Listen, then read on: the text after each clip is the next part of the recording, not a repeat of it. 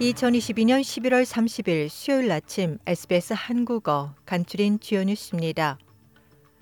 스콧 모리슨 전 연방 총리의 이른바 다수 장관직 셀프 임명과 관련해 노동당이 견책안을 발의했습니다. 토니 버크 여당 하원 원내대표는 견책안을 발의하며 정부가 우려하는 점은 모리슨 전 총리가 불법 행위를 한 것이 아니라 의원으로서 기대 수준에 한참 미달하는 행동을 한 것이라고 말했습니다.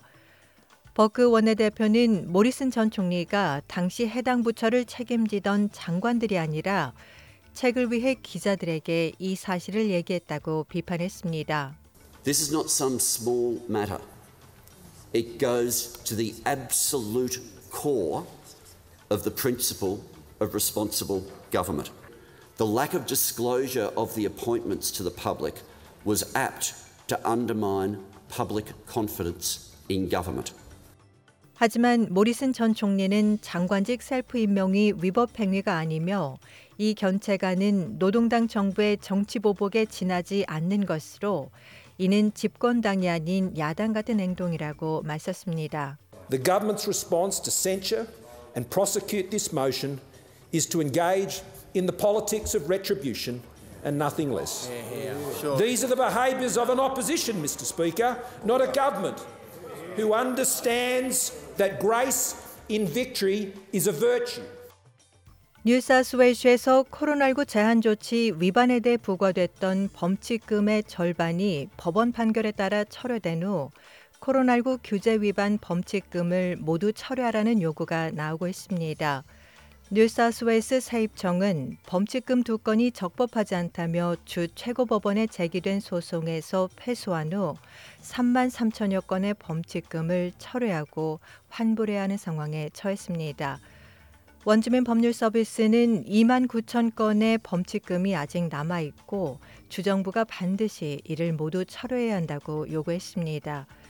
칼리 워너 CEO는 정부가 공정성과 연민이 결여된 방식으로 코로나 규제 조치를 집행했고 취약 커뮤니티가 가장 큰 타격을 받았음이 이미 독립조사에서 드러났다고 지적했습니다. 앤드류 지 의원이 국민당 소속 연방의원 가운데 처음으로 의회 내 원주민 발언기구 Voice 신설에 대한 지지를 선언했습니다.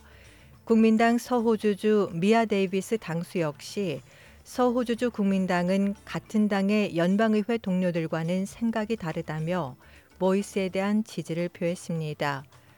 하지만 이들을 제외한 나머지 국민당은 당론으로 보이스에 반대합니다. 호주 해양노조 전국 원주민 담당자 토마스 마요 씨는 이에 대해 받아들일 수 없는 태도라고 비판했습니다. It's out of touch with what uh, most Australian people want, and it's certainly out of touch with what Aboriginal and Torres Strait Islander people want. I mean, they, they've uh, talking about finding, um, you know, people that don't understand it, but every Indigenous person certainly wants a, a greater voice in this democracy, and they're just way out of touch. 에너지 가격 급등 속에 호주 정부가 에너지 가격 상한제를 검토 중입니다. 앤슨 일바니지 연방 총리는 생활비 부담을 덜어주기 위해 가정에 현금 보조금을 지급하는 방안을 이미 배제했습니다. 하지만 짐 차머스 연방 재무장관은 노동당이 부담 완화 방안들을 긴급하게 검토 중이며 크리스마스 전에 지원 방안을 발표할 수 있기를 기대한다고 밝혔습니다. The government's made it really clear uh, that we are acting with some urgency here, and we hope to have an announcement between now and Christmas. 카타르 월드컵 조별리그 A조에서 네덜란드와 세네갈이 16강에 진출했습니다. 네덜란드는 카타르를 2대 0으로 꺾고 조 1위로 16강에 올랐습니다.